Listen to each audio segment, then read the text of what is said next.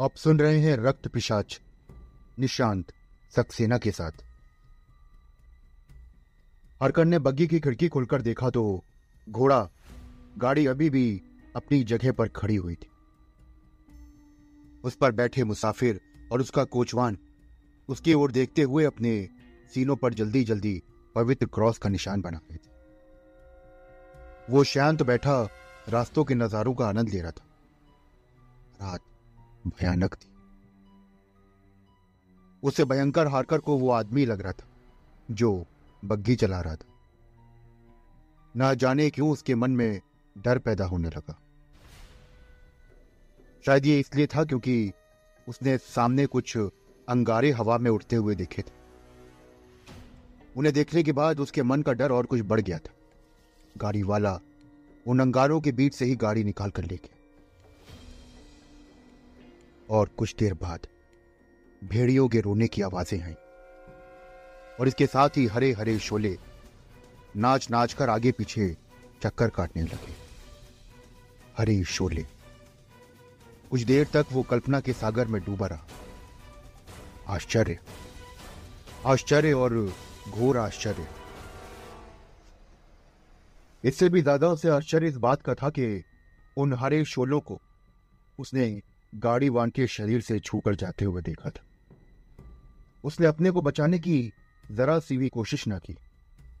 उसके लिए तो जैसे वो फूलों से लदी डालियाँ थी, जिसके छूने से उसके शरीर को कोई भी नुकसान नहीं होने वाला था। और सच भी यही था। वो उन शोलों से पूरी तरीके से अप्रभावित था। ठीक उसी समय चाँद बादलों की ओर से निकल आया था, हारकर खामोशी से और डर से भरा हुआ बैठा था। बाकी के कोने में गुमसुम बैठे रहने के बाद उसे ऐसा लगा कि जैसे अकेले इंसान को किसी सुनसान जंगल में ढकेल दिया गया। कोचवान बग्गी के आगे बैठा हुआ था।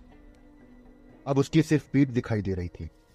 उसके फैले चौड़े हुए कंधों को देखकर। यह कहा जा सकता था कि वो बेहद शक्तिशाली है। उसे उसकी ताकत का अंदाज़ा तभी हो गया था जब उसने घोड़ा गाड़ी से उतरते समय उसका हाथ थमा था। उसकी फौलादी उंगलियाँ इतनी मज़बूत और सख्त थीं कि किसी बाघ के पंजा लड़ाने की अनुभूति होती थी। ठंड बढ़ गई थी। आकर ने लबादे से अपना शरीर ढक लिया और पैरों पर उन्हीं कंबल फैला दिए। तभी कोचवान ने मुड़कर जर्मन भाषा में यहाँ बहुत ठंड है, श्रीमान। मुझे स्वामी ने आज्ञा दी है कि मैं रास्ते में आपकी अच्छी तरह से देखभाल करूँ। सीट के नीचे शराब की एक बोतल रखी है। अगर आपको ज़रूरत महसूस हो तो आप उसे निकालकर पी सकते हैं। सीट के नीचे शराब पड़ी है। यह बात सुनकर हारकर को बड़ा संतोष हुआ। पीने की इच्छा तो ना थी, लेकिन एक तसल्ली भरी बात थी। हो सकता है कि ज़रूरत पड़ने पर वो इसका इस्तेमाल करता। अचानक ही उसे लगा कि उसके बदन में हल्की सी कपकपी हो रही है। कोई अजीब सा डर भीतर ही भीतर उसके घर करता जा रहा है। शायद उन अंधविश्वासी मुसाफिरों के साथ इतनी देर तक रहने के कारण उसके मन में डर समा गया और मन के डर को खत्म करने के लिए वो इधर उधर की बातें सोचने लगा। बग्घी की चाल बहुत तेज थी। घोड़े हवा से बातें कर रहे थे। बग्घी सी, सीधी और समतल सड़क से चलती चलती एक काली चट्टान के पास से गुरज गई। एक ढलवा रास्ते पर उतर गई। कुछ देर बाद उसे महसूस हुआ जैसे बग्घी बार बार एक ही जगह से चक्कर काट रही है। उसने बाहर देखने का फैसला करना चाहा। लेकिन चारों तरफ़ एक घोप अंधेरा था। वो कोचबान से इस बारे में पूछना भी चाहता था, लेकिन अचानक उसे डर लगने लगा। उसे लगा कि कोचवान जानबूझकर देर करने की कोशिश कर। उसने माचिस जलाई और रोशनी में अपनी रिस्ट वॉच को देखा। बारह बजने में कुछ ही मिनट बाकी रह गए थे। उसके माथे पर पसीने की बूंदें छलक। और मन में बैठा हुआ डर धीरे धीरे पूरे जिस्म पर छाने लगा। हथेलियाँ भीग गई और सारा बदन कपकपाने लगा। उसे याद आ गया था कि पिछली रात होटल की मालकिन ने क्या कहा था। उसे याद आ गया उसकी वो बात कि सेंट जॉर्ज की रात को सभी पाप आत्माएँ प्रेत और पिशाच जाग उठते हैं। कुछ देर पहले घोड़ा गाड़ी के मुसाफिरों की ऊट पटाख आशंकाएँ भी उसे कसोटने लगी। वो अपने मन के डर को हटाने की चेष्टा कर रहा था कि तभी समीप से किसी कुत्ते के भौंकने की आवाज़ उसके कानों में पड़ी। धीरे धीरे चारों ओर से कुत्तों के रोने की आवाज़ें आने लगी। सारा जंगल करहा कर तीखी डरावनी आवाज़ से भर गया। घोड़े पहले तो भागते रहे, पर जैसे जैसे आवाज़ें बढ़ती गईं घोड़े सहमने लगे तभी किसी चट्टान के पीछे एक तेज आवाज़ आई, और ये किसी भेड़िए के गुरनाने का सुर था। फिर ऐसा महसूस हुआ कि जैसे भेड़िया कुत्ते से भिड़कर युद्धरत हो गया हो। पारकर के रोंगटे खड़े हो गए। दोनों के लड़ने का स्वर उभरता रहा। उन भयानक आवाजों को सुनते ही घोड़े अरकड़ खड़े हो गए। उजवान ने चाबुक फटकारा, लेकिन घोड़े नहीं मिले। वो नीचे उतरा, घोड़ों को पुचकारा और आगे खींचना चाहा। तब वो थोड़ा सा हिले। वो जवान फिर से उठकर अपनी सीट पर बैठ गया और घोड़े सहमते सहमते भाव से आगे बढ़े। लेकिन तभी अचानक भेड़ियों के दांत किटकिटाने का स्वर उभरा। घोड़े फिर से बिदक गए। वे आगे पाँव उछालते हुए एक दिशा में भागे और बग्गी पूरी तरह से हड़बड़ा गई। हारकर बुरी तरह से भयभीत हो गया और मन ही मन कोसने लगा उस वक्त को, जिस वक्त में वो यहाँ के लिए रवाना हुआ। लेकिन तभी वो जवान एक लंबी छलंग के साथ घोड़ों के बीच में जा कूदा। हरकर ने यह सब देखा तो बड़ा आश्चर्य में रह गया। अंधेरे में हरकर को महसूस हुआ कि वो चारों घोड़े से भिड़ा हुआ है और चंद पलों बाद घोड़े शांत हो गए और ये कोचवान विजयी हुआ। उसने प्यार से घोड़ों की पीठ को थपथपाया और वो बेमन से आगे बढ़ चले। आगे जाकर चट्टानों का सिलसिला समाप्त हुआ। बग्घी के दोनों ओर ऊँचे ऊँचे दरख्त अब भी भेड़िए और कुत्तों की गड़गड़ाहट का स्वर उभर रहा था। ऐसा लगता था कि जैसे बग्घी उनसे घिरी हुई आगे बढ़ रही एक सर्दी के बावजूद वो भय से थर थर काँप रहा था। लेकिन कोचवान पर इसका कोई भी प्रभाव नहीं था। वो पहले की तरीके से घोड़ों को आगे दौड़ाए जा रहा था, दौड़ाए जा रहा था, दौड़ाए जा रहा ऐसा लगता था कि जैसे उसके लिए ये सब आम बातें हैं। आगे घना अंधेरा था किंतु इस समय बग्गी जहाँ से गुजर रही थी वो जगह बहुत अजीब थी। पेड़ों की बात तो दूर वहाँ पर दूर दूर तक कहीं पर भी हरियाली नहीं नज़र आ रही थी। हल्की चाँद की रोशनी में हारकर डरी डरी आँखों से खिड़की के बाहर देख रहा था।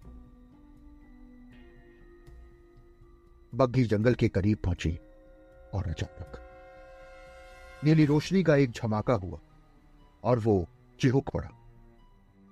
उसने बाई ओर से खिड़की की तरफ़ देखा जिधर से रोशनी हुई।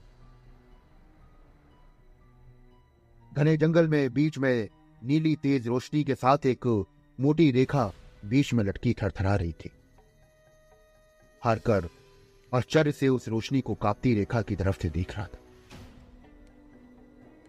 उसने देखा कि अचानक से कोचवान बड़ी तेज़ी के साथ नीचे कूदा और दौड़ते हुए उस घरे जंगल में घुस गए। उसकी आत्मा तक सिहर। दिमागी मशीन ठप पड़ती चली गई और पूरा शरीर पसीने से भीग। ये स्पष्ट था कि वो जंगल में अकेला है। ऊपर से भेड़ियों और कुत्तों की मिली जुली चित्कारें। वातावरण बेहद भयानक वो जितना ही सोचता, उसका साहस उतना ही उसके हाथ से नीचे सरकता जाता। तभी उसे महसूस हुआ कि भेड़ियों की चीखें धीरे धीरे उसके पास आती जाती वो नीली रोशनी की रेखा आसमान में गायब हो चुकी थी। उसे समझ में नहीं आ रहा था कि वो क्या करे और क्या ना करे। तभी अचानक उसे कोचवान दिखाई पड़ा। उसकी रुकी हुई सांस चल उठी। वो गोलों के निकट आया और उन्हें प्यार से सहलाने लगा। हारकर स्टैचू में तब्दील हो चुका था। वो कहा गया था? वो मुझे अकेला छोड़ के कहाँ चला गया था? बस यही बातें उसके दिमाग में बार बार कौंध रही थी। ये जो घटनाएँ घट रही थी, वो बहुत ही रहस्यमयी थी। अचानक से बर्फबारी शुरू हो गई। बर्फ़ के कतरे वहाँ मौजूद पेड़ों के पत्तों से पकड़कर फिसलने लगे। तभी एक बग्घी जंगली इलाके में प्रविष्ट हुई और अचानक नीले प्रकाश की रेखा पुनः लहराई और जंगल का एक दूर का हिस्सा रोशनी में नहा उठा। कोचवान ने जैसे ही रोशनी देखी, उसने फिर से वही हरकत करी। अचानक। अचानक से हारकर ने महसूस किया कि नीली रोशनी की रेखा पेड़ों के झुरमुटे से होते हुए आगे बढ़ गई। वो भय से काँप उठा। उसका गला एकदम खुश्क हो गया था और नीली रोशनी का दायरा बग्घी की तरफ़ बढ़ रहा था। वो खौफ से थरथराते हुए उसे अपनी ओर बढ़ते हुए देख रहा था और तभी कोचवान लौट आया।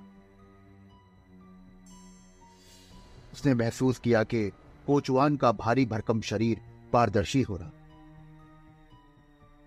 तभी कहीं दूर एक भेड़िए की चित्कार गूंजी। कोचवान का पूरा शरीर पूरी तरह से पारदर्शी हो गया और इस प्रकार की नीली प्रकाश रेखा स्पष्ट नज़र आने लगी। कोचवान शीशे के आदमी के रूप में परिवर्तित होकर रह गया था और वो रोशनी विलुप्त हो गई कोचवान फिर से अपनी सीट पर आ बैठा। हारकर ने अपनी दृष्टि से उसकी पीठ को देखा तो ऐसा लगा कि जैसे कोई शीशे की परत वहाँ पर बैठी हो। किंतु वहाँ कुछ नहीं था। थोड़ी देर में फिर से बग्घी आगे बढ़ी और हरकर ने महसूस किया कि जैसे कुछ पल पहले जो भी कुछ उसने देखा वो उसकी दृष्टि का भ्रम था। या शायद अमावस की रात में देखा गया कोई बुरा सपना। ऐसी बहुत सारी रहस्यमयी घटनाओं से निकलता हुआ वो आगे बढ़ता जा रहा था और काफ़ी देर कुचवान ने बग्गी रोकी और सीट से धरती पर जा कूदा और जब तक वो कुछ समझता और दौड़ता हुआ कोचवान उस जंगल के आगे हारकर तो फिर से आश्चर्यचकित रह गया। बिना किसी कारण के उसके भागने का सबब समझ में ना आता। और हार कर बैठा हुआ, प्रतीक्षा करता प्रतीक्षा करता। दोस्तों, आप सुन रहे हैं रक्त पिशाच, निशान सक्सेना के साथ। आगे की कहानी सुनने के लिए मेरे साथ जुड़े रहिए। चैनल को फॉलो करिए और ज़्यादा से ज़्यादा मेरे इस पॉडकास्ट को शेयर करिए। तभी आप जान पाएँगे कहानी रक्त पिशाच की।